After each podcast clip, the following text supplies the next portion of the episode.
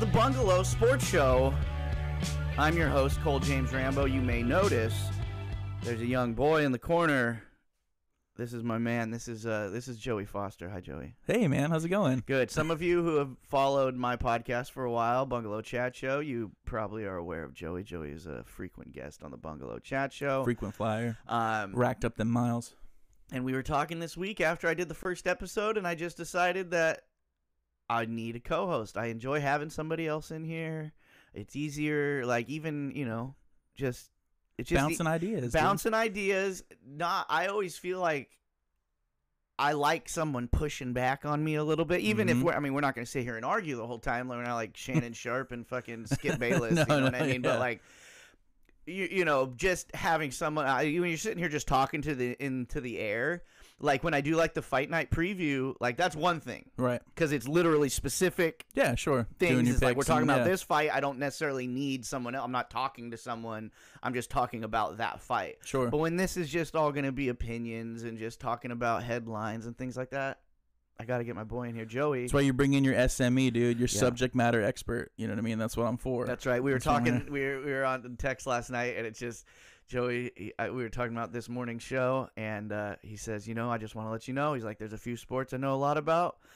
Some I keep an eye on everything, but if it's playoffs, I'm an expert. I'm an expert. And I'm like, dude, I was like, that's our first shirt right there, playoff expert. Playoff no reference to any sport, no. But just playoff no expert. Matter what it is, dude. Like, I right now, if the Lakers were to give me a contract as the coach, we're taking the chip. We're taking it. We're taking it. Yeah. Or just be like the color guy, the analyst. Or like it's like, I don't know shit, but we're in the playoffs. We got this. Yeah.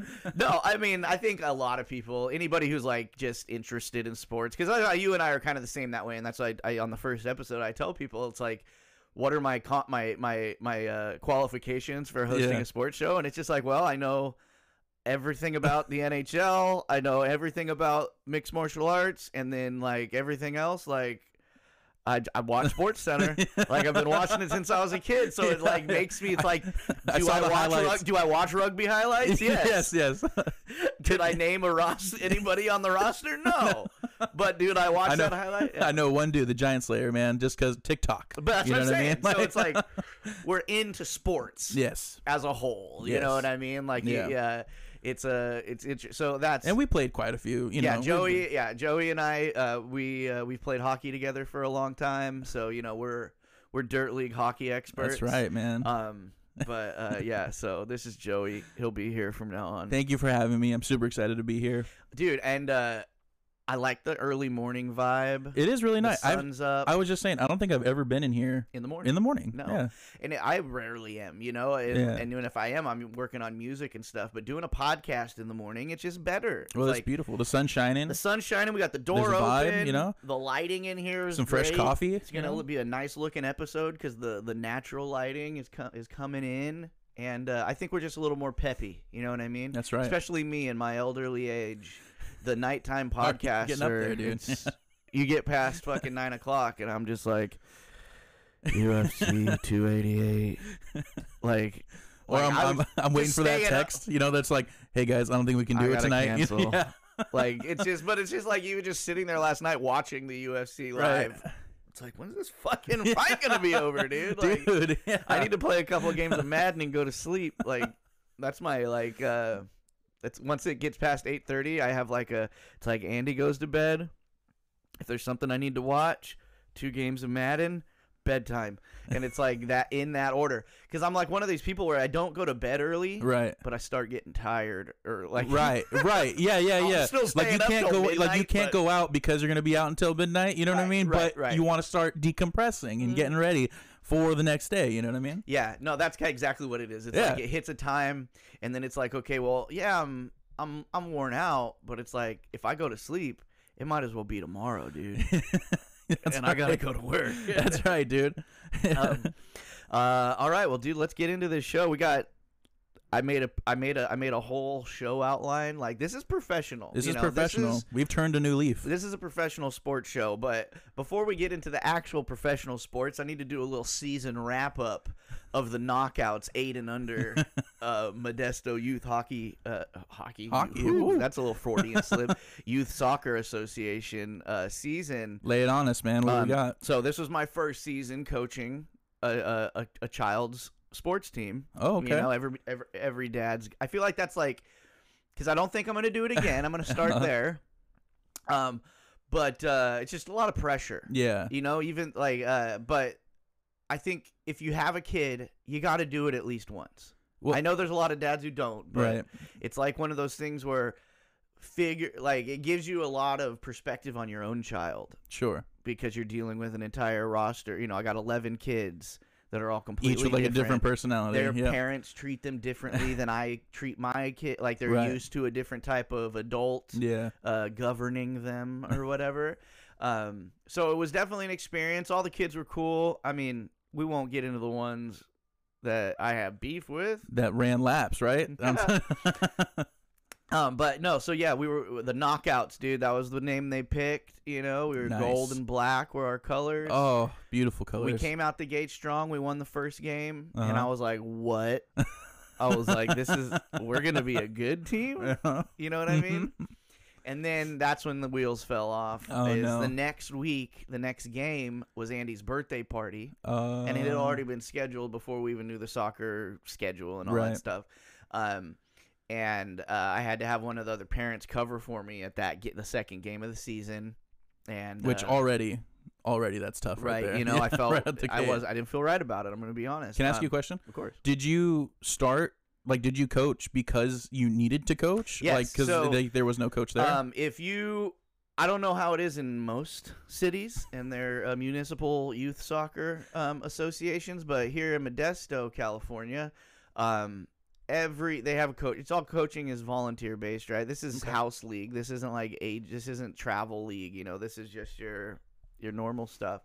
And they just have a coach shortage. And so this season, every season, like a week before the first game, you get an email from them saying, "We don't have enough coaches for all the teams," because you haven't even gotten any information, right? You know, and you're like, "What the fuck's gonna go on? Like, aren't we supposed to start playing?" Right? Next week? Coaches, no team, no info, no info. And then you get an email saying they don't have enough or whatever.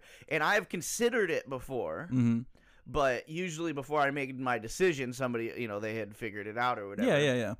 And on these things, like the team, unless otherwise, like you specifically asked to be on a certain team, like they're all neighborhood based, right? So your practice area, everybody's going to want to be at the same park. It's going to be like, so, you know, make it easier for people. There's a few kids that are going to be on the same. Andy's been on the same team with like a few kids for he's played 4 seasons of soccer, you know, there's always a few guys that are the same. So it's like a few of the dads. So then this time it came around and I'm like, all right, I'll do it. But I was like, Andy's old enough now to where like if he doesn't – because some kids don't want their parents to be the coach. Yeah, absolutely. Some kids want them to be. You know what I mean? So it's like – it's not like I was chomping at the bit to be a fucking soccer coach, but like – how did he take it when you became the coach? I asked him first. I was like, do you want me to do it? Mm-hmm. And he was like, yeah. And I was like, okay, well, I'll do it. How long did it take for you to buy like – your warm-up gear, you know what I'm talking about? Like the, yeah, okay, cool. I went straight to Dick's Sporting Goods and I bought the full old school Russian Mafia Adidas tracksuit with the 3 stripes down the leg all the way up the arm and just a wife beater underneath, right? I bought a whistle. I bought 2 different kinds of whistles because at the store you don't get to try them out, obviously, right? Because it's saliva. So I bought, you gotta buy a couple. I bought of the plastic and the metal just to see. You know, because I'm always disappointed with the coaches' whistles at practice. I'm like, that's the weakest whistle I've ever heard. Absolutely, yeah. So I was like, I got to buy both these whistles so I can go home and see which one is the winner. You can't have the fluttering. You got to have that high-pitched, like, I'm in command. Exactly. Yeah. Ear piercing. And what did we decide on? I bought it had the metal one, which is what I thought, but I was like, I don't know. I just got to give it a chance. I had to, right? Yeah. It was little false advertising, which is why I think a lot of these coaches end up with the weak whistle. Really? Is that the plastic whistle claimed to have a higher decibel level. The other one didn't even claim its decibel level. It's just based off tradition, right? He was like word of mouth. Your silver ref whistle, classic been looking around forever. Why, you know? What do they say? If it ain't broke, don't fix it, dude. But so yeah, and you know, I got the tracksuit, I got the whistle, I got a clipboard, you know, whiteboard clipboard with the soccer field on it, you know. X's and O's, baby, huh? I didn't use it once. I brought it to the first practice and carried it around. Just to look official. It was a hindrance, really. Yeah. Really, well, you need your hands free. Well, because you got to be moving. You got to be exactly. You know, the first practice, I had actually a paper on there because like I had never coached soccer before. Sure, I'm a huge fan of professional soccer. You know, so I've watched a ton of it over the years. So we're hockey guys, and it's basically the same game, same rule set, similar, just moving offside lines. Well, a lot more players on right, but I just meant the game itself is the same game. Yeah, yeah. Like when you break it down to if you're just doing X's and O's, and if you put 11 guys on the ice or you put 5 guys on the soccer field. If you're tickled by that comment, please write in too. So yeah, you know, so I'm aware of how to play the game. My wife was a soccer player her whole, you know, childhood. Okay, so like she so I was like, we need to. I didn't want to be unorganized because I'm a very, you know, fucking ADD type dude. Sure. So when I get flustered, I lose track of time and all this stuff. So I just wrote down all the drills. You know, these are the warm ups we're going to do. You know, we're going to do butt kickers. We're going to do this. Just so I don't forget in the moment. Yeah. And then a couple of drills and then, you know, a scrimmage and then like sharks and minnows or whatever. Right. Yeah. And, you know, but then after that, I kind of had my routine down, you know, so then I just kind of changed up the drills every practice. So I didn't need the clipboard, but we're talking way too much about this. Sorry. See, Joey, I get a co-host in here, and then instead of talking about professional sports, I start talking about 8-year-old soccer. We ended it 1-4-2. 2 draws. Wow. All right, so we're all right. Andy scored a goal this season, so that was a big milestone, his first ever goal in soccer. But yeah, let's stop talking about this. Let's talk about the That's my job is to like keep you on track too. Sorry. That's why I originally hit Joey up saying, I'm going to need somebody in here not just to have a conversation with, but to keep me on track so I don't talk about 8-year-old soccer for 30 minutes. Let's talk about the gall darn Kentucky Derby happened yesterday.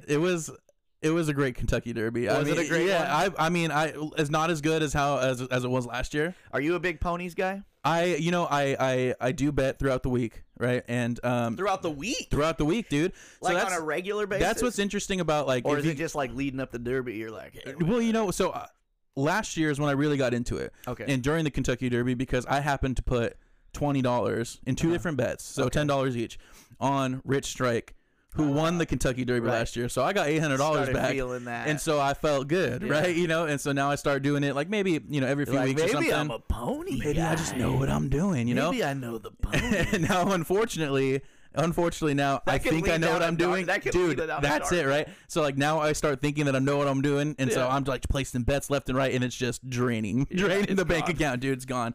But yeah, no, so I mean it was a great Kentucky Derby yesterday. I think there was a lot of there was a couple of upsets in the beginning, and throughout it, you know, you had the ones that would place, you know, that would show up, and but you know I ended up not being able to watch the last one, but Mage took it. Yeah, which was crazy. 15-1 odds, you know, which is a good set of odds for that for that horse. And so like my mom is one of these, so my mom doesn't really follow any sports, but when the Derby comes around, she's all about the ponies all my whole life. So I've always watched the Kentucky Derby my whole life because it's just what, you know, she's one of these ladies who likes the hats. And let's make mint juleps today. Oh, dude, I love it, man. You know, you got all these people. They had the Miz and Maurice on there talking about their stuff. Like, he actually bought her flowers for Valentine's Day, and she preserved them for this day so that she could put them in her hat and shit. It was really cool stuff. It was really cool. No, people get into it, man, and I'm all about... sports that have things attached to it, you know, like the hats. Well, that's what dress, because that's what they're talking about the whole time. When the horses aren't running, that's what they're let's look at the fashion and everybody coming through. The race lasts 45 seconds. Oh, dude, and then there's 30 minutes in between. So this is my first time actually watching it. Right. When I mean, I'll watch the race itself, and that's what's kind of cool about Twin Spires is that it's global. Okay. So like you can see, I mean, in Saudi Arabia, in you know, Manchester, like all these different places. And so it's kind of going all the time. So I've never really watched like the Derby like that in real time. Yeah, you know what I mean? Waiting for 30 minutes in between race, you know? So it was really cool. It was a really cool experience. Well, it's one of those things that, it's if you're alone, you need to try to just turn the TV on as right before the race starts. Yeah. But if you fucking get some people together, have a little Derby party or whatever, which would be fun, right? Yeah. So I had the Derby on one, and then on my phone I was doing bets, and then I had the Bear. Okay. So I was watching both. Most people would have it opposite. Yeah. Great show. I needed to get the great show. You see, Bob Odenkirk signed on for season 2. Did he really? I did not. He's a hitter. So yeah, so Mage, big winner in the Kentucky Derby, 15 to 1. Great odds. So I'm sure some people made some money off that. I don't know. I've lost a lot of money betting on sports over the last couple of years. Not a lot, but I'm sure you lose more than you win. My sports betting got kicked off a couple years ago when I won money during the NFL playoffs, thinking I knew everything because of those first couple bets. So then I think it was the conference championship week in the NFL playoffs 2 years ago won me after that weekend and the Super Bowl. Right. I had $1,600 in my betting account, right? And I'm like, oh shit, dude! I'm a baller. Open up, dude. Let me get to the back of the casino. You know what I mean? Right. So that kind of funded my UFC MMA betting. Yeah. For the rest of the year, because on those, there's some fights that you put $10, $15 on, but a lot of them I just put $5 on because you're betting on prelim. I watch the whole card. Yeah. So if I'm betting $20 on everybody, then I got no money by the time the main card starts, right? Absolutely. Know? So I spread it around with $5, or if I do a big parlay or something, it would be $3 because the payout would be $15, and then just try to build up a little stack without you losing your bankroll from the betting on the UFC. Build up a stack with the money from the prelims and use it on the main card, kind of thing. That's how I would do. And then, over that year, a couple good hits, but it just kept draining and draining until the next football season started, which was the beginning of last football season. And I want to say by week 3, it was all gone.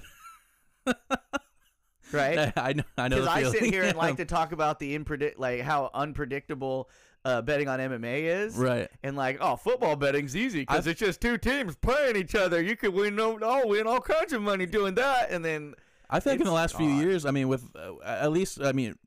at hockey, right? Just using that as an example, jumping around all these players who have been on these teams for 8 years, 10 years, and stuff that you can kind of count on these teams to be the dynasty teams, or to keep winning, are not putting up the points anymore. You know what I mean? And it's funny because it even though it lost me some money, it makes me, sometimes I'm always your team, we're Sharks fans, you're disappointed a lot, and you have these moments of just what the fuck do I even watch this shit? It doesn't give me any enjoyment. Well, it's anymore. when they stop playing, it's right. But then even though it's hard to bet on, these years of parody and things, unexpected things happening, it's that's why I watch sports. Right. Because you're sitting here thinking what's going to happen. Yep. And then, oh, shit. All of a sudden, something happens in the whole – it doesn't matter what game you're talking about. Like Boston getting knocked out in the first round. Right. Amazing. You know what I mean? And a lot of people don't like it. I listen to some older guys who are more purists, and they're, they like the dynasty teams and things like that. And I was but what's the point of having expansion teams? What's the point of adding teams and adding different things to the league if those teams are never going to win? Right. You know what I mean? So, I love it. I love, even though, I don't want the Kraken to win because every time a West Coast team wins and it's not, and this team, their city starts with an S too, so it's even harder. Who are you pulling for in the playoffs? Right now, the Leafs. The Leafs? I'm just another one that has, they need, I just want them to cross the threshold and... Well, they finally made it out the first round. I know. So. But that's the thing. Is once the Sharks are out of it, I usually pick a team who, if there's a, an old team in it that hasn't won in a long time, which is most of the old teams at this point, if you think about it. Yeah, that's true. But, even at this point, normally I'd kind of I drift towards the Oilers. I usually do for some reason, even though they're a Sharks, technically a rival or whatever. Well, but they're in our division. But then I think back, now that Toronto's involved, I'm well, the Oilers had the Gretzky years. Mm-hmm. And even though that was a long time ago, it is a long time before that since the Toronto Maple Leafs have fucking won anything. So that is true. I look at it in those, when the Cubs, before they won a World Series, I was and if they got in the playoffs, it's okay, if I'm going to pay attention to the playoffs, I'm going to be rooting for the Cubs, right? Let's help them get over the hump. I think for me, it's kind of between Carolina, just because Brent Burns is killing it down there, right? And the Stars, actually, to be honest, because, Well, shit. I mean, we're already talking about playoffs, so let's just skip. Did we skip something? I thought this was the next one. No, we just like hockey. Okay. So let's keep this hockey talk going. So What are your thoughts so far? We got a lot of games today, so it's kind of a hard thing to talk about specifically at the moment because there's a lot of games. There's 3 games tonight. Yeah. But Western Conference, Seattle, Dallas, like this is a hard one for me, right? Because I hate Dallas. They're one of my most hated teams of all time, just because like of the years that I was like, I don't know, like in my mid-20s, the Dallas Stars and the Sharks were big, big, big rivals. Like, you know what I mean? Like, one of my favorite fights is Joe Thornton versus Jamie Benn. Right. Like a young Jamie Benn and Captain Joe, you know what I mean? And but there was those, they met in the first, second round for a lot of years and, you know, a few years in a row. So, but now Joe Pavelski's on the Stars, so I have a soft spot for Joe Pavelski. Because that's the other thing. You know, when your team sucks, you start following their players, around the league. You know? And he left too soon, man. We needed him. Yeah, but it's just the Sharks' MO is they let a guy go and he goes and has like they either pull in the San Jose Sharks either pull in a superstar and they come and have their worst 2 years ever as a Shark, or their career goes on a downturn for many years. Like they just, you know, or they build up these players from their farm leagues, and then they start to blossom, and then they let them out into the NHL, and they go and win Stanley Cups like Barclay Goodrow. You know, like it's just, and then like. But anyway, so Pavelski, dude, he took up. Did you see the hit? I did, but he came back and scored 4. You know what I mean? He did. But they still lost. So, what do you think about that series? You think? So I was actually looking at their last 5 games, and we actually have a history of Dallas winning. So in the last 5 games, Dallas has won 3 out of the 5. Okay. So and it's not really not by crazy margins. We have in the last game they won 4-2. They lost 5-4.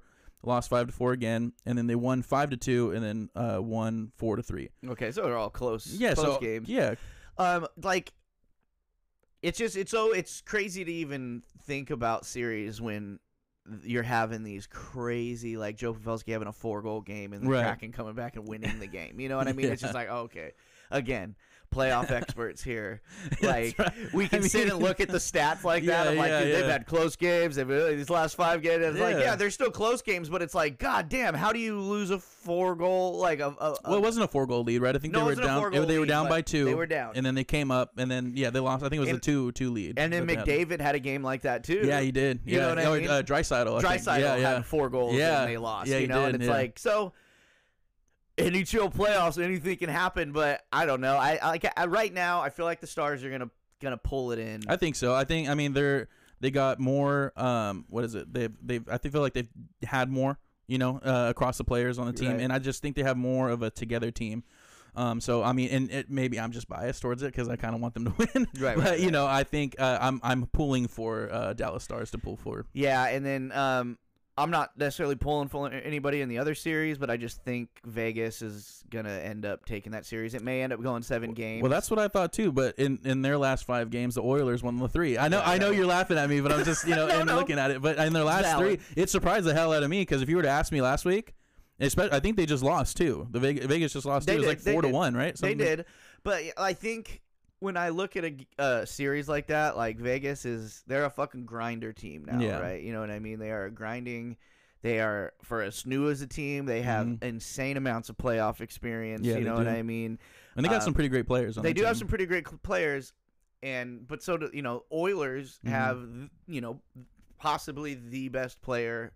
You know, he's going to be a Mount Rushmore player in McJesus. You know what I mean? That's like, true. The guy is one of those you know, our generational talents, like at the Sidney Crosby and Ovechkin arguably were the 2 guys that were our for sure the holy shit guys, right? Absolutely. Of our kind of our generation. But he's better than those guys ever were. Bold statement, dude. I don't think it is. When you fucking watch, like you watch him. And absolutely. Especially in the Oilers uniform, you're like you're watching Gretzky fucking. That's shit. That's true, but better, right? Because it was a different game back then. It was more of a fucking up and back kind of a game, and now you gotta dangle, you gotta have moves. When every player out on the ice is skilled, but he's also an insane passer, the maybe the best passer of fucking all time, right? You know, and it's like, but you look back at histories of teams with that guy, and it ain't good. across all sports. You know what I mean? Yeah. Like Panthers and Leafs. What are you thinking for that one? Panthers and Leafs. Obviously, I'm pulling for the Leafs, but I think Panthers are going to take it. And then in the other one, you think it's going to be a sweep? I don't think it's going to be a sweep. I think they might. I think the Leafs might win one either today. I think they play. They're one of the games they played today, and then maybe they'll win today, and then they won't win again. Did you see that Florida put a ban on out of country? Out of country isn't out of country. Out of state tickets. Yeah, I think it's out of state, isn't it? Build the wall! I thought it was just for Canadians. I think it's just out of country. Oh, you know what I'm saying, dude? See, I tried to make him seem like an idiot, and I'm the idiot, buddy. Yeah. No, a lot of the Florida. Well, Vegas didn't do it.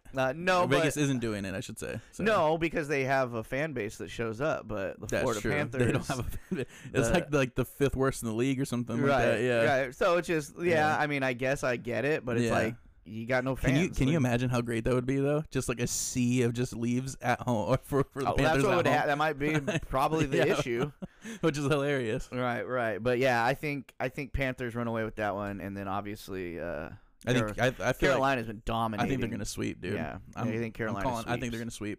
Yeah, and fuck the Devils. I think well, New Jersey and Rangers think they were just happy to be there. You know what I mean? And New Jersey, shit, they played so well against New York, and it's just like, what happened? Maybe it was more of New York. Of Timo Meyer, dude. Maybe it was more of the Rangers kind of falling off than it was New Jersey. The other way around. Yeah, because they just seemed like impressive in the moment, but now that they're just getting worked by Carolina. Yeah.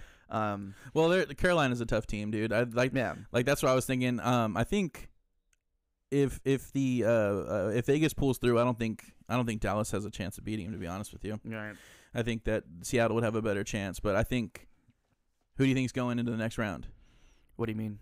Are we going that far with the picks? Are we going to go who's going into the next round of playoffs? Or are we just doing... Wait, didn't we just say that? Carolina, Florida? Oh, yeah, we did say that.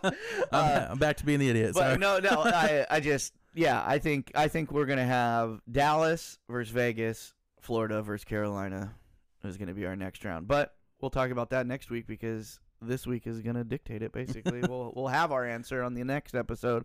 Okay, two more headlines I want to get to before we get deep into some of the... Let's do it. The MMA fights this weekend. First, we just can't go without, because this is just breaking news, happened last night. Glenn Kuiper. Isn't there a Mel Kiper, too? No. That sounds familiar. But... Glenn Kuiper, a storied Oakland A's, announcer...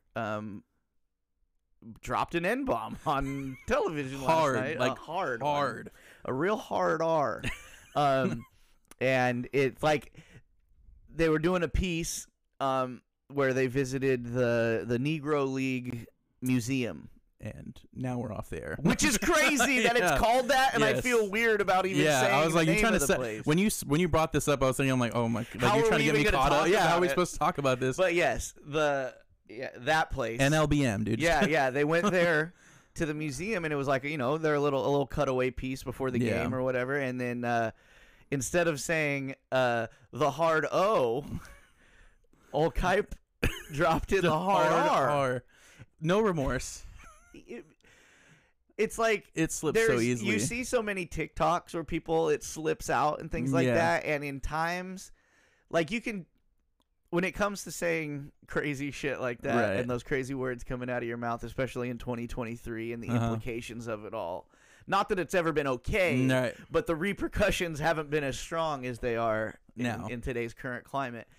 I watched that video more times than I should have. Okay. And because I'm just looking for body language, right? Body cues and stuff. And dude, he realized he messed up. He realized. Well, how could you not? I don't. Right. Well, he turned into. Well, homeboy next to him was taking Ativan, biting on his tongue or something, dude. I don't know what he was doing, dude. Rubbing his stomach and doing all kinds of stuff. He didn't even he looked what he did was he said it and he looked to get confirmation from his homeboy and he was just biting his tongue or something, dude. Yeah. I don't know. He was going crazy over there. It was he. Oh man, it's just one of the, when you see people say it, like it's just nuts to see what the reaction is, and then what comes later. Like now he's. It's so funny. They say he's suspended while they do an investigation. I'm like what? It's right there. What's the investigation? Like I always wonder that. What's the when it's a word that was said or a statement? It's like, well, what's the investigation? Like there's live footage of him saying it. Are you trying to figure out like what's in his heart? Like that's what it is. Yeah. Well, and then the NLBM president came out and he was talking about how he was super, how he Kuiper was Kuiper, right? Yeah. How he was super excited to be there. Yeah, yeah. And that he hopes that everyone has forgiveness in their heart. Here's, and it's like, here's dude, the thing, you know, I can forgive you, but it ain't about me, right? But it's also like, yeah, old people used to get, because it's just like, yeah, I don't think he's racist. I think that word is still in his head from a time when it wasn't that big of a deal to say it. Because that's what happens with old people. One of my best friend Tim, our biggest moments of enjoyment were watching his old ass grandpa watch a baseball game, and he used. I mean, I can't even say some of the shit that he would say, but so innocently, right? Like, well, oh god, we're not on the Bungalow Chat Show anymore. I can't say it. My brain, you can probably see in my eyes. I'm like, can I say that? No, I can't say any of it. It's not. Okay. No, yeah. But that's why those people shouldn't be on TV. Yeah. There's a time you retire. And it's time. And now it's time. So, yeah. Let's go on some lighter news. This is awesome for me is Snoop Dogg has joined up with a financial guy. Nico Sparks, right? Nico Sparks. And putting together a group to buy the Ottawa Senators. Yeah. Which is so cool. Like... It would be cool if it was the LA Kings or Anaheim or something, somewhere where Snoop Dogg's from. Yeah. But the fact that it's the Ottawa Senators is so much cooler to me. Yeah, absolutely. Like the team everyone forgets is an actual professional sports team. Or they're part of the original 13 too, aren't they? Yes, but they're just the Ottawa Senators. Like nobody remembers. Right. Like what was the biggest thing to come out of there? Like Eric Carlson, Danny Heatley. Yeah. You know what I mean? Like maybe had their best years playing for other people. You know? So it's like.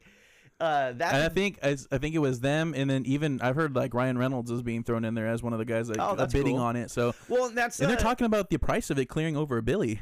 I think no matter what the sports team is nowadays, I think you gotta hit that. It's gonna hit that B.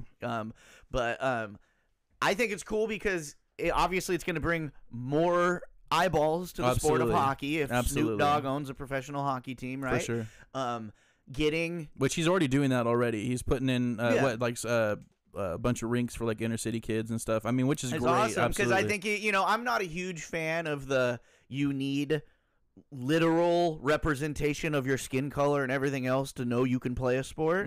But some people are like that. Yeah, I don't like that notion. It's just like I want everybody to feel like they can do anything they want, no matter what it is. Give it a shot. I like the fact that it's available to you. You know what I mean? Because it's like everywhere you can. I mean, you go to a field, you can play soccer, right? You can play baseball, you can play football, right? You need some place like this. Well, I've said it. I'm 38 years old and just started playing ice hockey and just skating every game, wondering. This is 3 exits away from where I grew up. Why didn't my parents sign me up for this? And I'm a white kid. Yeah, it's expensive. So I'm psyched that this. Oh, you weren't actually asking. No, that's not what we're answering the question. Why, Joey? Why? Yeah, why? Why?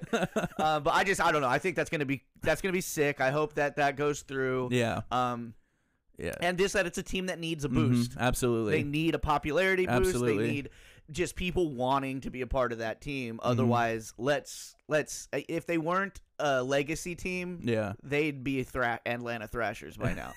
I mean, for real. Yeah. I mean, if they weren't a legacy team, and I guess all the Canadian teams, like they're probably safe. Well, no, because the Jets left, and then they came back. Yeah, so it's like they were the Thrashers, Quebec. Weren't they? They were, but I'm just saying, like the Quebec, Canadians teams have bounced, and because of unpopularity, and shit like that. So I think it's the fact that they are an OG team that they're even still around, just because the success hasn't been there, the popularity hasn't been there. And just diehard fans for them, and I mean, kudos to them, dude. I hope it turns around. I think this is going to be a good thing, and I hope it happens. All right, let's move on, dude. Let's move on. Okay, let's move on to the sports no one cares about except me, and that's no. I'm just kidding. We're moving on to let's go over some results from the fights from the weekend. Let's do it. All right. Oh, Demetrius Johnson. Let's start with ONE FC. Friday night, I did. This was in my. I almost forgot he was over there. Yeah, this was in my fight night, my first fight night preview from last week, where I previewed ONE FC 10 and UFC 288. And I got to tell you, for my first week of I didn't really like focus on like I was picking winners, but like from you know, I'm patting myself on the back. A lot of the people that I put some confidence behind in that fight night preview came out on top. But the very first fight, we'll go over the cards. I'm mostly gonna focus on the fights that I focused on the fight. I was gonna say preview. I thought I had a list of the ones that you did, but it's all right. So. Let's start with old RDR. Reinier de Ridder versus Tyratolo. I was so wrong about this. Like it was a submission grappling fight. It wasn't MMA. It was straight submission grappling. And I was big. I thought Reinier de Ridder was going to pull this out just because the dude is a straight submission wizard. He was their middleweight champ. I think he's one of the. He was their middleweight and light heavyweight champion in MMA. He lost one. He's just a straight submission guy. I thought he was going to run away with this one, but no, he did not. It was pretty evenly matched, but the other guy won just based off aggression. Yeah. He didn't know there was no tap out. And that was the other thing. You couldn't tap out? I said... So he had to like put him out? So I said on the breakdown, because I heard the Chhatri Sitchitong, the guy who runs ONE FC, I heard him on an interview this week talking about their submission fight, saying that it's 1 10-minute round, submission only, no points. So I was like, oh, so it must be if there's no submission, they do some kind of a sudden death round or something.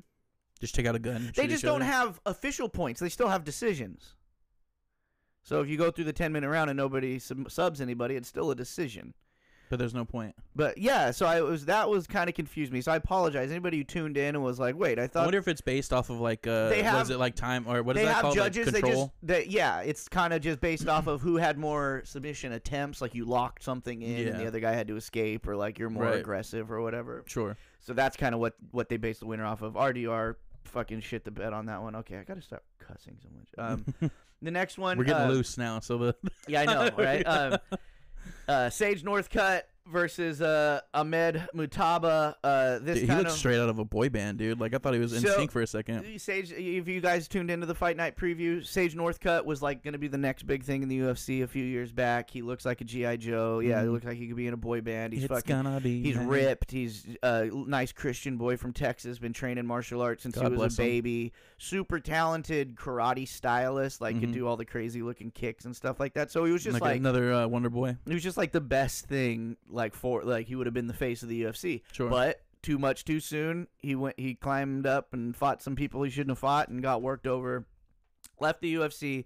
Went to ONE. He's been nursing some injuries. This is his first fight in like I want to say like maybe 3-4 years. Oh wow. So it was kind of one of those things. Let's see what happens. Is it going to be rusty, or is he going to have improve the parts of his game? And he did. He got submitted him in round one. Oh, nice. So the hype train might be back on for old Sage Northcutt. My next fight that I talked about was Stamp Fairtex versus Elise Anderson, and exactly what I thought was going to happen. And she KO'd her in round two. Stamp Fairtex, again, I'll say it again. Her name's not actually Fairtex. That is the name of her gym. And that happens in Thailand a lot, the fighters. I don't know if it's I'm sure that's like a respect thing, but it's also like when you're, let's be honest, everybody markets to English. And sometimes other countries, Brazilians do it. They have their nickname be their last name, or people called Minotauro Nogueira, but that's Minotauro is his nickname. Right. It's not his name. Wow. You know what I mean? His name's Rodrigo, or his name, you know, that like they just sure. They just take on a name that, like a stage name for an actor, I guess. Sure, so Stamp Fairtex. Like Oscar Isaac. I mean, he's got like a full name. People have stage names. Fighters come from other countries, got hard names to say. We're going Fairtex. She's from a long line of Fairtexes. Okay. From Thailand, and she continued it on. She Thai boxed the shit out of Elise Anderson and won that. KO round two. Mikey Musumeci, exactly what I said was going to happen in that one too. I'm gonna be honest, he looks like someone that I would not want to grapple against. Dude, he puts his glasses on, he looks, and when he talks, like it's, His post-fight speech was. This was his post-fight speech. I'm very happy. I had a hard time this camp. I went through a depression time, and so it was really hard for me to train. And I'm just so happy to be here right now. And it's just so awesome because it's just like he is the anti-fighter, but he is so good. Was he the one that was just on Rogan not too long ago? Yeah, he was talking about how he eats like pizza and all that kind of shit. Yeah, he's an Italian guy. No, his celebration after he does the Italian hands, and when they say winner Mikey Musumeci, he does like it's hilarious. That's awesome. Yeah, he was on Brandon Schaub, the Food Truck Diaries. Okay, and they had got a pizza food truck, and he didn't want to eat it because it was like he's like, this is not good pizza. Oh like, really? Yeah, it's hilarious because he's like a pizza connoisseur. Yeah. He's like, this is whack. This is not happening, dude. He didn't want to eat it, and they're like, oh, you don't have to eat it, dude. And he's like, okay. He's like, thank God. But he's like such like a nervous, like young, like anxiety-ridden dude. He thought he was gonna have to eat it. Right, you could tell it was like messing with him. Oh, that's so sweet, dude. I love that. Yeah, but he's so good, dude. Like he just constant. The one thing on his game. And they talked about it a little bit during the broadcast that if you wanted to knock him, I mean, he taps everybody out, so there's not a lot to knock. Yeah. But he gets kind of like tunnel vision, right? Okay. Like once he decides what he's going to attack, he'll rarely break off of that and move to another submission or whatever. Like he went for this dude's leg, and then it was just like it was 8 minutes of him literally trying to rip this guy's leg off there was opportunities maybe for him to transition to something else. Yeah. But so that kind of like that. But again, he ended up tapping the guy. He's just a bulldog. You can't really say anything. But that's kind of, I guess, the only knock is that maybe he could have finished him faster if he, you know, the guy who tried to escape the leg lock and then he transitioned to an arm or transitioned to the neck or something like that. He maybe could have finished him faster. Right. So he, like I said, he gets kind of like tunnel vision to where he's like, okay, this is what I'm gonna do. And this. Well, he's found something that's working for him, right? Working. So he's not gonna. Yeah. So it's a beautiful thing too for me because. People ask him all the time, are you going to go to MMA? And he's just like, no. No, he's I mean, why? They're paying, this is a real thing now. Like, they're paying me like an MMA fighter to fight just jujitsu. And this is what I'm good at. Why would you do that? Yeah, no. And back like maybe 5-10 years ago, you could see why people transitioned to MMA because that's where the money's at or whatever. Sure. But that's another cool thing about ONE FC is that if you're just a pure Thai, you know, Muay Thai boxer, a kickboxer, a boxer, a submission grappler, it's like they're willing to build these fight cards with multiple styles and pay them all the same, you know, with the same. Well, there was a time where I was training in MMA too, you know what I mean? I mean, you wouldn't know it now, but you know, but one of the things is you have to move off the bag, right? Eventually, and I had a problem with getting punched in the face. Right, so, you know, you just, I understand where he's coming from. Like, no, just, you know. I used to do jiu-jitsu all the time, and then I went to a Muay Thai class, and I'm like, oh, even in practice, we got to get punched in the face? Yeah, dude, I'm good. Can I just keep hitting the bag? No, thank you. Yeah. And then I'm gonna take the stick to my shin for a little bit. Right, okay, right. Guys, just I'll do this. I'm building up my cartilage. I'll do solo work. Co-main event, Rod Tang just annihilated Edgar Tabarez. Edgar Tabarez, and this was a Muay Thai, pure Muay Thai fight. Edgar Tabarez, like you could tell he was a guy who idolized Rod Tang growing up because their style was very similar. But Rod Tang, if you've never seen this guy fight and you're interested, go just look at highlight reels of his. He's 125 pounds, but when he throws a kick, it look like it's insane. Just the sound. Like there's some people that just like they were just born to kick. Yeah. And it looks like it hurts so much. Like it looks like someone just took a log and just whacked it in the side of your thigh. And it sounds like that, and it looks like that, and it's just an odd thing to see such a small person being able to have do that kind of a thud. But just technique, man. It's crazy. He finished it with a body kick, I want to say. Yeah, that'll do it, dude. So, and it's just, it's insane. And that brings us to our main event, which makes Demetrius Johnson even more impressive, is he fought Rod Tang in a mixed rules bout where the first round was pure Muay Thai and the second round was MMA. And he lasted a round with Rod Tang and then beat him in the MMA round. Oh, shit. And that shows how good Demetrius Johnson is, and he showed it again. He won a unanimous decision against Adriano Moraes. That was a trilogy fight for these two guys. Like if you watched the fight night preview, I had talked about how Demetrius Johnson basically got traded from the UFC for Ben Askren. That Ben Askren was the ONE FC welterweight champion. Demetrius was the UFC flyweight champion. Ben Askren's entire career was when you come to UFC, when you come to UFC, when you so this was his opportunity. Demetrius Johnson, he had been champion and been so dominant for so many years, and the lighter weight guys in the UFC just aren't as popular. Sure, but he's obviously the pound for pound goat. Him and John Jones, even they're the furthest away in weight class, but both arguably the greatest of all time. And he just, the popularity wasn't there. He could go to Asia and make a shitload because Asians like their light. They don't discriminate against the weight classes in Asia. It's always, maybe that's just because they're into martial arts so much. Sure. They just respect the sport. Right. Yeah. In America and the West, we want to just see big dudes. We like to see the knockouts. Heads off. Yeah. But that's the thing. And the funny thing is when you look at the statistics, knockouts happen almost at the same rate across all the weight classes. Right. Right, but just because they're little, you just don't think it's going to happen, you know, and it just happens in different ways. There's finishes in MMA no matter what, and Demetrius Johnson is a finisher. I mean, he can beat you. He's won a lot of decisions, but when he went to ONE FC, his first fight there, he fought Adriano Moraes for the belt. Demetrius got knocked out by a knee. Demetrius did that Rod Tang fight, came back, fought Adriano last year, knocked him out with a knee. Oh, wow. Got the belt back. And then this was a trilogy fight. Oh, nice. And do you think this is the end of the story right here? Yeah, I think so, because this was a pretty clear-cut win. I think Adriano Moraes, he's a humongous guy. Mm-hmm. I don't know how long he can keep making the weight. And Demetrius is like, he's at the end of the road. If he had lost this fight, I'm pretty sure he was going to retire. Mm-hmm. I don't know what he'll do now that he won, if he's going to defend it again or if he's still going to retire. But he's at the end of it too. So sure. I hope he does retire, because it's very rare that you see a guy retire on top. And usually they have a few, couple too many fights and kind of tarnish their legacy a little bit at the end. And, well, they should have just left on top. Right. Yeah. So I just want to say for myself, I was 5-1 for who, the ones I thought I was. Hey, congrats, dude. Okay, so you see out there, people, I know what I'm talking about. Those are my credentials. But there's disclaimer: don't bet based on my picks, okay? Because I don't want you coming at me talking about how you can't pay your mortgage because you followed my.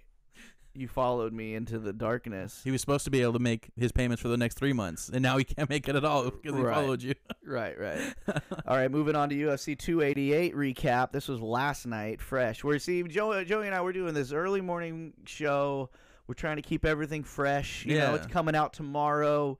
It's just topical, dude. I still got this fight. I've had a great time, by the way. I hope you guys are having a great time, too. I still got this fight fresh. This fight card fresh in my mind. One of my big guys that I talked about on the breakdown was Matt Frivola. He fought Drew Dober last night, and he KO'd him. Yeah, he did. In round one, huh? Yeah, it was it was very impressive. Underdog. Drew Dober is like kind of one of those dudes who's like a staple in the lightweight division.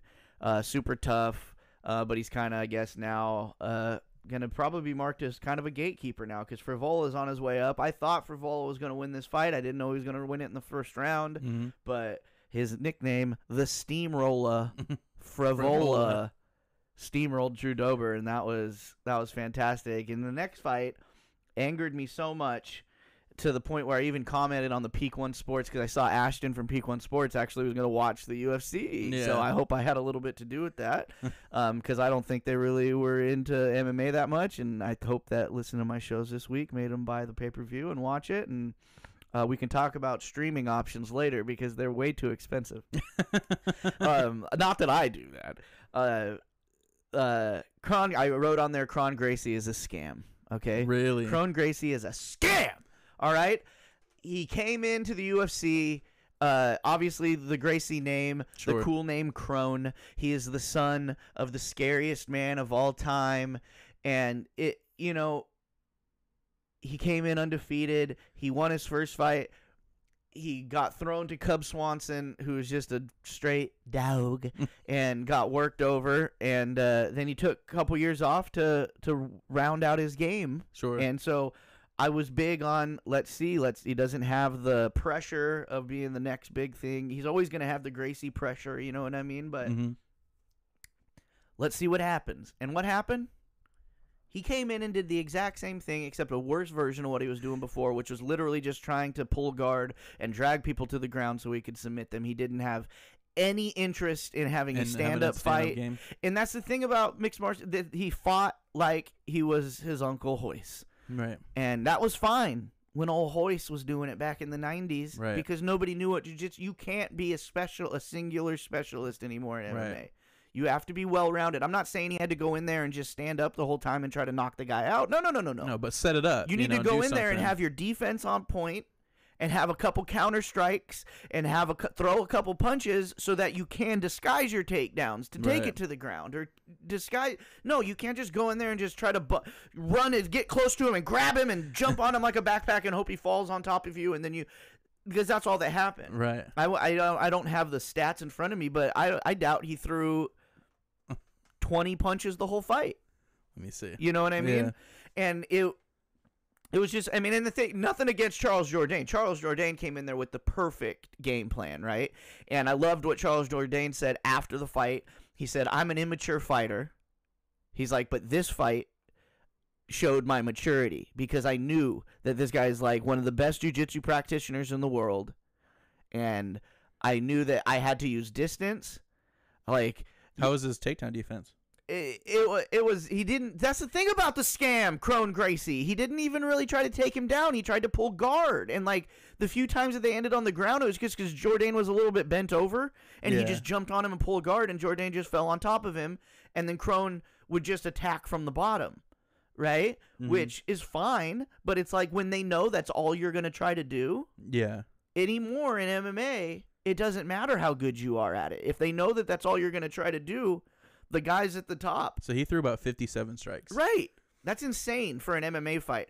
You're talking about fights that have people throw 100 strikes in one round. Well, Charles Jourdain did 168. Right. So it's just... Obviously, he was trying to fight, you know. Fight. But, again, Charles Jourdain, that number would be probably in the 200 to 300s in a normal fight for him. But he went into knowing exactly what he was doing. Exactly. Yeah. And he said it. He's like, this fight, he's like, it may not have been as exciting as everybody wanted it, but he's like, I need to mature as a fighter. I came in here. I had a game plan that I needed to use distance. I need not do anything crazy if I went to the ground with him because he could catch anything at any moment. Right. And, you know, he's like, so I like the fight for Charles Jourdain because it was good for him. But Crone Gracie, just don't do MMA. He's a scam. Anymore. Don't do MMA anymore. Why are you doing it? Right. If you're not going to learn the other parts or even attempt to do it, like I said, you don't have to be the best. You're not going to be the best. Yeah. But at least you're not going to be able to tap people out unless you can make them think you know how to do it. You know what I mean? Like, if somebody is not scared of you punching them in the face or kicking them into any part of their body, it's going to be real hard to take that person down. Right. Like, it's just the way it is. All right. Movsar Evloev versus Diego Lopez. So, Movsar won this like I thought he would. But I, I'm so impressed by Diego Lopez. Really? This guy took this fight on 3 days' notice, right? Mm-hmm. And he's an old vet. He's had 20-something fights, right? He's never been – this was his first fight in the UFC. And he took it against a dude who is – I mean, anytime you fight a Russian, you're in for a – pack your lunch, bro. You're going to get worked, right? Yeah. Even if you win. And he came out there, dude, and I thought he was going to just get smoked, but – he lost a decision, which is, it was a unanimous decision, but still, 3 days notice against a guy like that and taking it to a decision. First fight in the UFC. Just very impressive. We'll see how he does against some, give him a fight out of the top 10. And, but yeah, Movsar still on his way up. I mean, that's obviously not going to move him up that much because he's fighting a guy on his debut or whatever. So he was supposed to, do it, but hopefully Movsar will get a good fight. Just another win on his record, hopefully. Right. And then we've got so this is a confusing fight. This strawweight bout, we got Jesse Andrade I said Zhao Nan's name really racistly on the last episode of the show because I used my brain went into this thing where I did try to do a Chinese accent while I was saying it, and then I questioned how racist that was because I said it in a Chinese accent. Right. But it's hard to say Yan Zhao Nan without doing some type of accent. But she wins by TKO. This is surprising to me. Not that she didn't have the capability of that. I just thought Jessica Andrade is another dog. She's a former champion. And she's coming off a loss, so I thought that she was going to come out and maybe, just really throw it to the fire. This was confusing for me because there was a big article about her changing her top attire because last time she wore the sports bra top and her titty almost popped out, or it did pop out, so she was talking about how she wasn't going to wear it, but then she wore it. Interesting. So... More investigation is needed. Yeah. No, anyways. I think we're not that kind of show anymore, Joey. We don't talk about stuff like that. Yeah. That was just an article I read. See, when you talk about sports people, there's other things than the statistics you can talk about. You can talk about their wardrobe and nipple malfunctions. And her last 5 fights. Right. But she made a point of saying she was changing her attire because of the wardrobe malfunction in the last fight, and then she wore the same attire. So I'm confused. But she just knows what the people want, man. Congratulations to Yan. That's a big knockout. Knocking out a former champ, but also someone like Andrade who's notoriously impossible to finish. Mm-hmm. And just freaking KOing her the way she did. Well, the odds weren't too far away from each other, so it was they weren't, because I thought it would. It's kind of one of those on their way down, on their way up trajectory fights. Mm-hmm. And so it was kind of a crapshoot. I just thought Andrade. I just underestimated Yan. You know what I mean? But she came out and got the job done. Beautiful. In our co-main event, Bilal Muhammad, Gilbert Burns, I hyped the crap out of this fight, and it was very evenly matched. Bilal Muhammad came out on top, unanimous decision. The deciding factor in this fight, or at least how this fight went down, not necessarily the result, was Gilbert Burns had a shoulder injury. He went for a takedown early in the fight, and I don't know if it was dislocated or if he tore his labrum or something happened with his shoulder joint, and he just couldn't even throw. He couldn't throw his left hand after this, middle of the second round. He couldn't throw it. He was in between rounds. Yeah. He was telling his corner that he was constantly shaking it out. So when you got two guys that are literally the top of the division fighting each other, it's minuscule things. Well, he kept it going, But it's tiny things that dictate it. And you give Bilal Muhammad no left hand on his opponent, he's probably going to win that fight, no matter who it's against, because then he can adjust his game and know that he can do whatever he wants on that left side of your body because he just has to watch your leg. Yeah. He doesn't have to... And it's his front, it's his front leg. It's not even his power leg. So it's he had no left side. Bilal Muhammad just had this body kick on point. Just, worked him over for 5 rounds and won a decision. So congratulations, Bilal. That's an 8-fight win streak now in the welterweight division. He's beat literally almost all of the top 10 and has never gotten a title shot. They just look over because he's not super entertaining or whatever, and that's just part of the game now. It was funny in his post-fight thing. He told they were in New Jersey, and he was just he tried to do a WWF thing. It was very tongue-in-cheek. He was just like, New Jersey, you suck! Because they were booing the decision or whatever. and then he can't even do it with a straight face because then before he walked away from the mic, he's like, I'm just kidding. I'm just kidding. But it just sucks. It's 7-fight win streak and possibly, the most decorated division. I would love if he came back and was just oh, brother, cup of coffee in the big time. Yeah. Cup of coffee. You're not going to pass over me for a title shot. Not this time.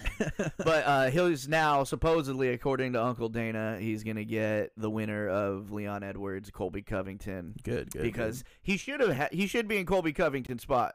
Arguably, but because Colby Covington is more entertaining, and I do love to watch. I'm a little bit more than a casual fan, but I love to watch Colby stuff, dude. So he's more entertaining. He's got more of a following, and him and Leon have beef from backstage incidences and crap like that. So the UFC eats that stuff up. It's easy to make promos for it and stuff. So Bilal will get the winner of that, which is going to be Leon Edwards, I'd imagine. I think Colby is reaching a point in his career where he's just focused on his wrestling so much to get him through the fight. And I think Leon Edwards has gotten to a point where that may have been his Achilles heel a few years ago. But after two fights with Kamaru Usman, who has beat Colby Covington at the wrestling game. Destroyed him. Right. Yeah. I think Leon... He might win by knockout. Yeah. Who knows? But anyways, we'll talk about that fight when it comes up. Triple C, man. Now we got, Triple C, Aljamain Sterling, the main event from last night. First fight back, dude. Split decision. It was very evenly matched. I do agree with the decision. Aljamain, I think, did enough, was a little more aggressive.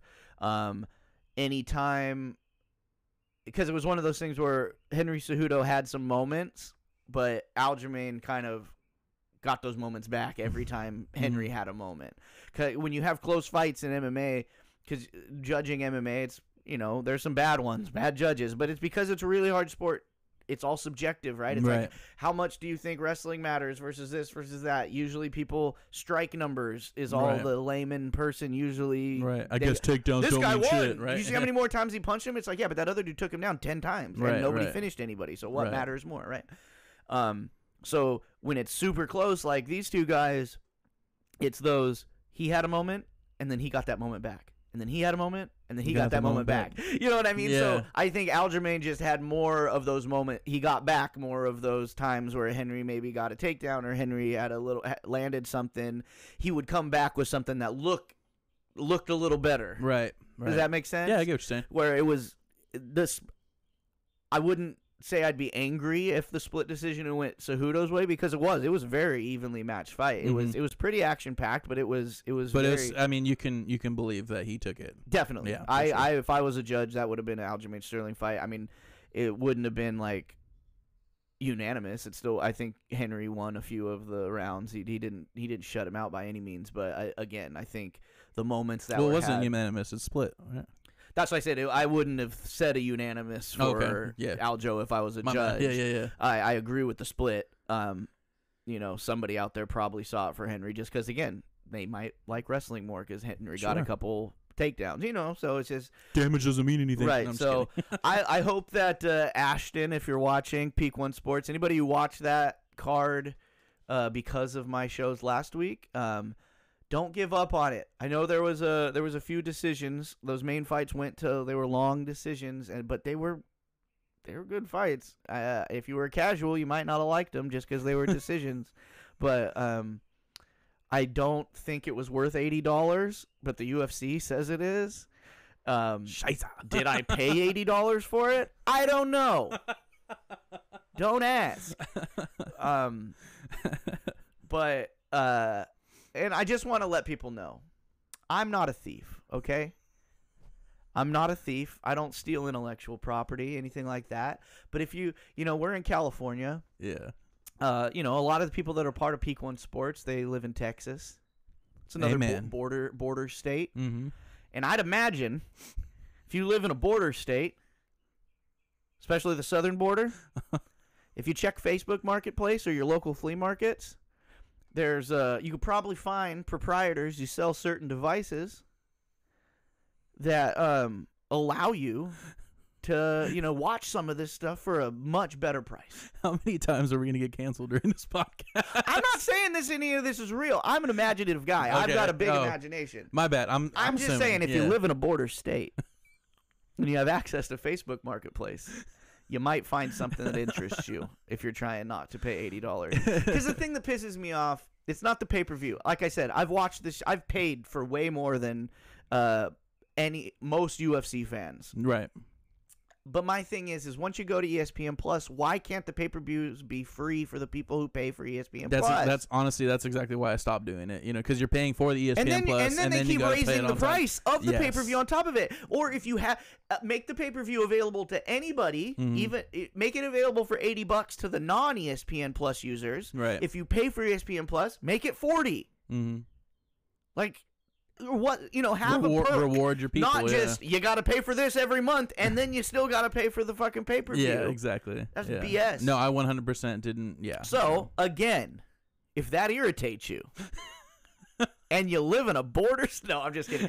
There's some hidden messages in there. But yeah, so there's ways around it, folks. I might not know them. Just imaginative. Yeah. So I hope you guys enjoyed those MMA fights. I hope if you tuned into the Fight Night preview, some of my information was useful to you and got you pumped and turned in to watch it. Because even in those decisions, man, there's technique involved in those. That Henry Cejudo, Aljamain Sterling fight is so high level. Yeah. That's why some of the cashes might have thought it was boring. Right. But it was so high level. They were both so at the Bilal Muhammad Gilbert Burns fight, even with one arm, Gilbert Burns was dangerous. Sure. Like, you know what I mean? Like, yeah, absolutely. If you think a fight is boring, please just have 20/20 hindsight, people. Picture yourself in there. Right? Yeah. That's what I do. Yeah. If I think a fight's boring, I think, what could I have done? You know what I mean? Like, absolutely. It is like, yeah, it would have been finished. The fight wouldn't have been boring because it would have been over already. You know? Yeah, like, absolutely. And that's what I starched in the first round. When people get so mad at like NFL players or anything else, or like just hockey players, just shoot it. Yeah, just shoot it. I mean, that's all you hear as a Joe Thornton San Jose Sharks fan for years is like, he just gotta shoot the puck. I'm like, oh yeah, that's all he's gonna do. You shoot the puck. That's it. What did he say? You miss 100% of shots you don't take. But it's also like, yeah, there's so much that goes into it. Absolutely. And I think the cashes, we don't like cashes here. Only if it's the playoffs. Yeah, I don't even want stand and bang, dude. I want just on the ground, just, you know. Uh-huh. Lay and bang. Yeah, great. Lay and bang. I want that full grinder sport. One more combat sport to talk about. I didn't watch this one. I just read a couple things about it and followed it on the live updates on ESPN. But it was the Canelo fought last night. Nice. Back after taking a loss. He fought, he came out unanimous decision winner. He won. But before the fight, it was very interesting. He said with a loss, he's going to retire. Mm-hmm. And that when it comes to combat sports, when people start even just talking about the word retirement, usually their career is over. Like, that's the beginning of the end.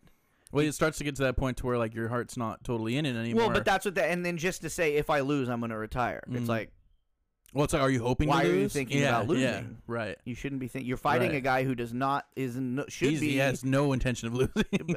And, like, you're Canelo. Yeah.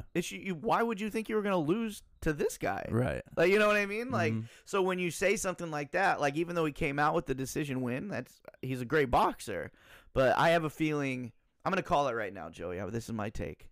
Canelo doesn't win. I can't say high-level fight because anybody who's going to have the record to fight Canelo is a high-level boxer, but I mean, like, nobody gave a shit about that fight last night except for people who are huge Canelo fans. I'll be honest with you. I didn't know he fought last night. I didn't know until, like, an hour before he was going to fight, right? I haven't seen any promotion. I haven't seen anything. I knew more about the Ryan Garcia fight than I did about this fight. But that was a huge fight, and it ended up being a great fight. Yeah. You know what I mean?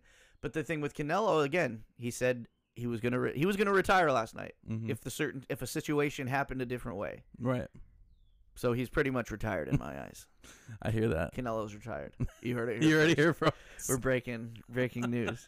All right, dude. Okay, we're nearing the end of the show, and we're gonna go in to my last week picks results, and this is going to tell a lot about me, these first pick results. And I kind of explained the rules of my weekly picks, Joey, on my show last week. And obviously now that you're going to be a part of the show, you're going to make these picks too. And here's the beauty of these picks is it's not necessarily a sport I know a ton about. Sure. When I'm looking at what we're going to pick, I think of relevance of that game for that week. I think of sometimes it'll be odd things. Sometimes, you know what I mean? There's going to be different ones that I throw in there. You thought the 76ers were going to beat the Celtics? They did in that game. Oh, is that what? Oh, maybe I read it wrong. Sorry. I picked the Celtics. Oh. So let's go into this. Okay, so last week, game one of that series, I picked game one of the Sixers and Celtics. You picked Celtics. And I picked the Celtics because I'm like, Celtics are going to win this series. They're probably going to start out, and it's kind of what how I feel about the Maple Leafs. I thought the Sixers might win one game and the Celtics were going to roll. Right. The Sixers came out and stomped the Celtics in game one. I was wrong. But then you know what's happened ever since then? Huh. The Celtics have stomped the Sixers. Yeah, they're 2-1 right now, yeah. So it shows you how much I know about basketball. Wrong. Okay. I mean, you're not wrong, though. You know what I mean? Yeah, the Celtics are probably going to win the series, so I guess that hard. But no, we were just talking about game one, and I was wrong. The Knicks beat the Heat in game two. Wrong. I said Jimmy Butler going to come out and dominate. Guess what's happened since that pick? The Heat have taken over control of that series, right? So, like, I'm right about the teams. Yeah. Just not about those games. That now we come to a sport that I do know about, and that's hockey, because here's my first right pick. This is officially my first correct pick on the Bungalow Sports Show, and that is the Devils beating the Rangers in Game 7. I just felt that one in my stones, dude. Yeah, dude, I feel that. I just wanted the Rangers just to be so embarrassed that they lost to the Devils, and they are. I hope those fans, like, I listened to a show called -3. It's a sports show with hosted by Dave Damashek and his producer, co-host character Eddie Spaghetti. Mm-hmm. He's a New York guy. He's a New York sports fan. Yankees, Rangers. I bet he was going crazy, huh? Oh, he said, I turned the game off after the first period and just drove to the ocean. And, like, Damashek, the host, was like, I was texting his fiance, being like, can you just get some footage of Spaghetti watching the game? And then if they lose, we won't post it. But if the Rangers pull it out, it'll be funny to look back and see how, like, nervous he was. Or whatever. Right. She's like, oh, he's gone. He drove to the ocean. It's like, I know it. I know how you feel. It's just, I think we have, as Sharks fans, we have the It's kind of a beautiful thing. We have no expectations. Oh yeah, of success when you have. No, these last few years, man, has been tough. You where know, you're even expecting success and you've had success, it's almost harder when you've had success and now you just can't get back to it, because the Rangers are right there where they have a roster where you're like, yeah, that team's gonna go deep. And the last 2 years, they did pretty well throughout the season. You know? They did, and, but last year they're out in the second round. Yeah. This year they're out in the first round. Next year, they don't even make the playoffs. You heard it here first. And then my fourth pick from last week was the Aljamain wins a split decision over Henry Cejudo. I didn't pick split decision. I just picked him as the winner. So I went 2 for 2 last week. Nice, not bad. This week, I hope you dove in deep on some of these games, Joey, because I didn't. But anyways, We're only going one basketball game this week, and it's a local team. So our first pick, we got Knights-Oilers game 3. That's going down tomorrow, Monday. Right. So if you're watching this on Monday when it comes out, it's tonight, West Coast game. So it'll be on at like probably 7:30, I'd imagine, 7 Pacific time. What do you think? I know I think the Knights are going to win this one. I don't want them to. Personally, I would rather have the Oilers, but I do think the Knights are going to win. I think the Knights are going to take it. Yeah. All right. Well, they just lost, so right. I mean, I think they need to bounce back. I think, like we were saying, I think this goes to 7. But now they're going to be in the Oilers barn, so we'll see how it goes. I think this is a back and forth series, and they're just going to trade wins and losses till game 7. I think so too. And then. But we'll find out. Which is funny, because if you were to ask me last week, I thought that Vegas was going to sweep. You know what I mean? And after, like, what was it, like 4-1 or something like that last night? It was a pretty big upset. Yeah, so. I mean, when that Draisaitl McDavid combo is on, it's hard to offensively. It's hard to it's all about defense at that point. Those guys are going to score goals no matter what. But all right, we got game 4 Warriors-Lakers series. Something I thought the Warriors were going to carry this thing home. That's how I felt, too. And the Lakers have really they stepped it back up in this last one. I'm going Lakers on this one. I'm going to stick with the Warriors. I am a Lakers fan, but I think the Warriors will pull this one out. Okay. The Warriors again, you get that Steph, Draymond, Clay, Stephen Curry. No, I'm just kidding. Those if at least 2 of those guys are on, they're winning usually.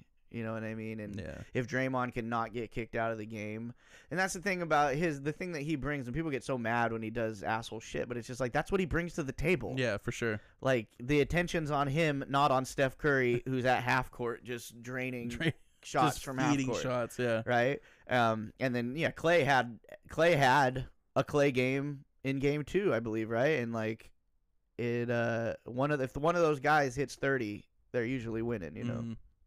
As if I know anything about basketball. I got both my picks wrong last week. So I'm like, yes. Okay.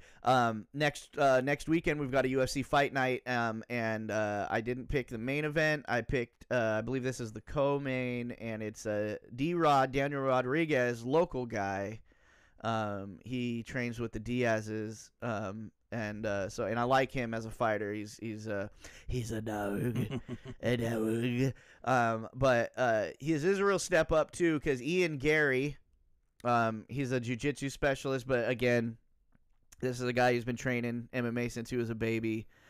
He's undefeated right now. He happened to marry a Machado. A Machado is another famous Brazilian jiu-jitsu family. Yeah. So he has taken the real 2023 move of referring to himself as Ian Machado Gary and taking his wife's name as a hyphenated version of his name. So you got that 2023 woke bad boy with his wife's name, Ian Machado Gary, versus D-Rod, Daniel Rodriguez.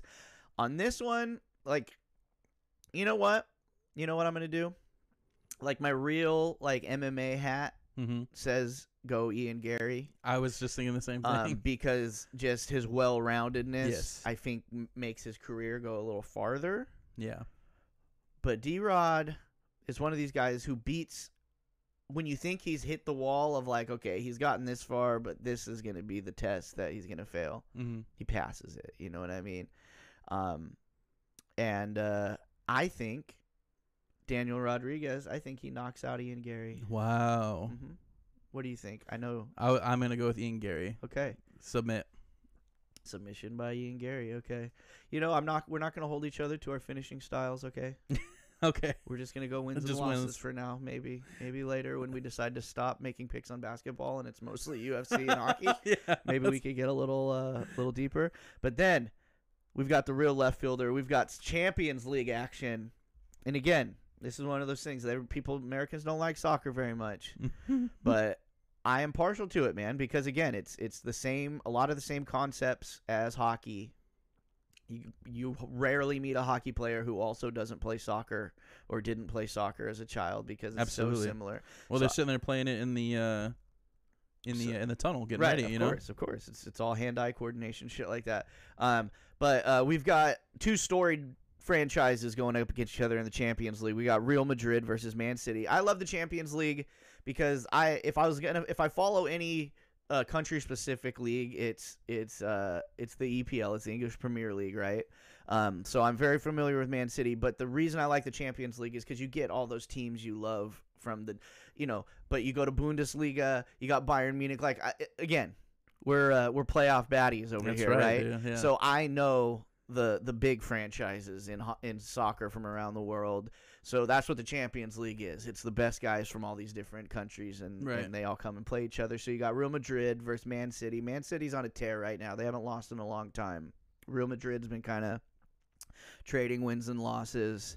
But this is the Champions League, and it's a beautiful thing. It's kind of like playoff hockey where it kind of the table is clear. Let's go out and, you know, this isn't for our league. This is for world domination. The players take it a little differently. I say Real Madrid upsets Man City. I was going to say the same thing. Okay. Oh, man, look at me and you. We're on the same page. We are on the same page. So we're about to lose all of these picks. These are our picks, yeah. So this week, if you guys want to follow along with us, we got Knights-Oilers Game 3. Me and Joey both got the Knights on that one. We split Warriors-Lakers Game 4. Joey's got Warriors. I got Lakers. We split Daniel Rodriguez versus Ian Gary. Fight Night UFC coming up this Saturday. Joey's going with that Ian Machado Gary. I've got the local baddie Daniel Rodriguez. We love a woke king, baby. That's right, dude. And then Champions League, Real Madrid, Man City. I believe this is on Tuesday. we got we're both rolling with Real Madrid to upset these bad mofos. All right, dude, what a show! This has been great. I'm super excited. I was real nervous coming into it, but as we started talking and going into we'll get a little better. Yeah, we won't talk as much 8-year-old soccer next time. I'll learn better. We won't talk about the 8-year-olds. We won't talk about N-bomb. Maybe we'll talk about N-bombs. I'll finally figure out what basketball's about. You know what I mean? Like, right. I'll figure it out. Right. I think I only got to make a couple edits. It was a success. I thought it was pretty good. But before we get out of here, we got our shout out, which is what we're going to end all of our shows on. The shout out, which is anybody who didn't watch last week. It is the athlete or athletic event that I don't think got enough coverage in the week before. Such a shame. And this week, it is a shout out to the Iranian women's hockey team.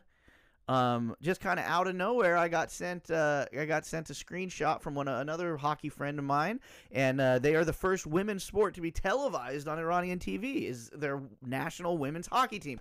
Hats off. Which is crazy because it's a soccer country. Yep. Why wouldn't it be there? Why wouldn't it be soccer? It's the hockey. Who knew they had a national team? Not me, right? Yeah. My wife, and the reason this stands out more, why I got sent it, my wife is Iranian, my wife's Persian, so it's like a big deal. When I first met her, when it was still kind of safe to live over there, we used to talk about going there and starting an ice rink. Because, you go to a country where they have a thing called Star Burger there. That's a McDonald's ripoff. That's the most popular thing. Wow. Right? So you bring Americanized shit over there, and it's super popular. So I'm like, we need to go start an ice rink and start youth hockey and da-da-da and all this stuff. And we used to talk about it all the time. So now that... 15 years later, the Iranians women hockey team, first women's sport televised. Congrats to them, man. That's a great feat right there. I want to make a plea to the Iranian government. I know you're not too open to suggestion.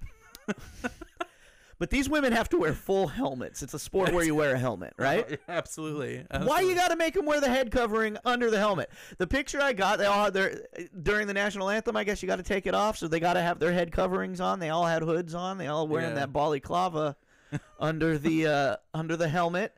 But yeah, so I'm gonna fly over there. I'm gonna have a sit down meeting with the Ayatollah, and I'm gonna say, listen, I get it. This is a religious dictatorship. I get it. We understand. But we're talking about hockey here, okay?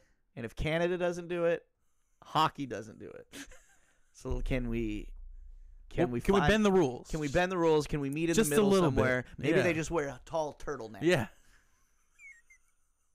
For a maximum of no more than 3 minutes, or a macho man do rap, or macho man. Yeah, it's the Iranian women's hockey team, brother. Maybe we could just do the cream of the crop in America rises to the top. Yeah, the cream of the crop in the Iranian national women's hockey team. Cup of coffee in the big time. Cup of coffee and a turtle. Maybe let's just do like a KN95. You know what I mean? Just KN95. Just COVID mask. Yeah, just for a little bit.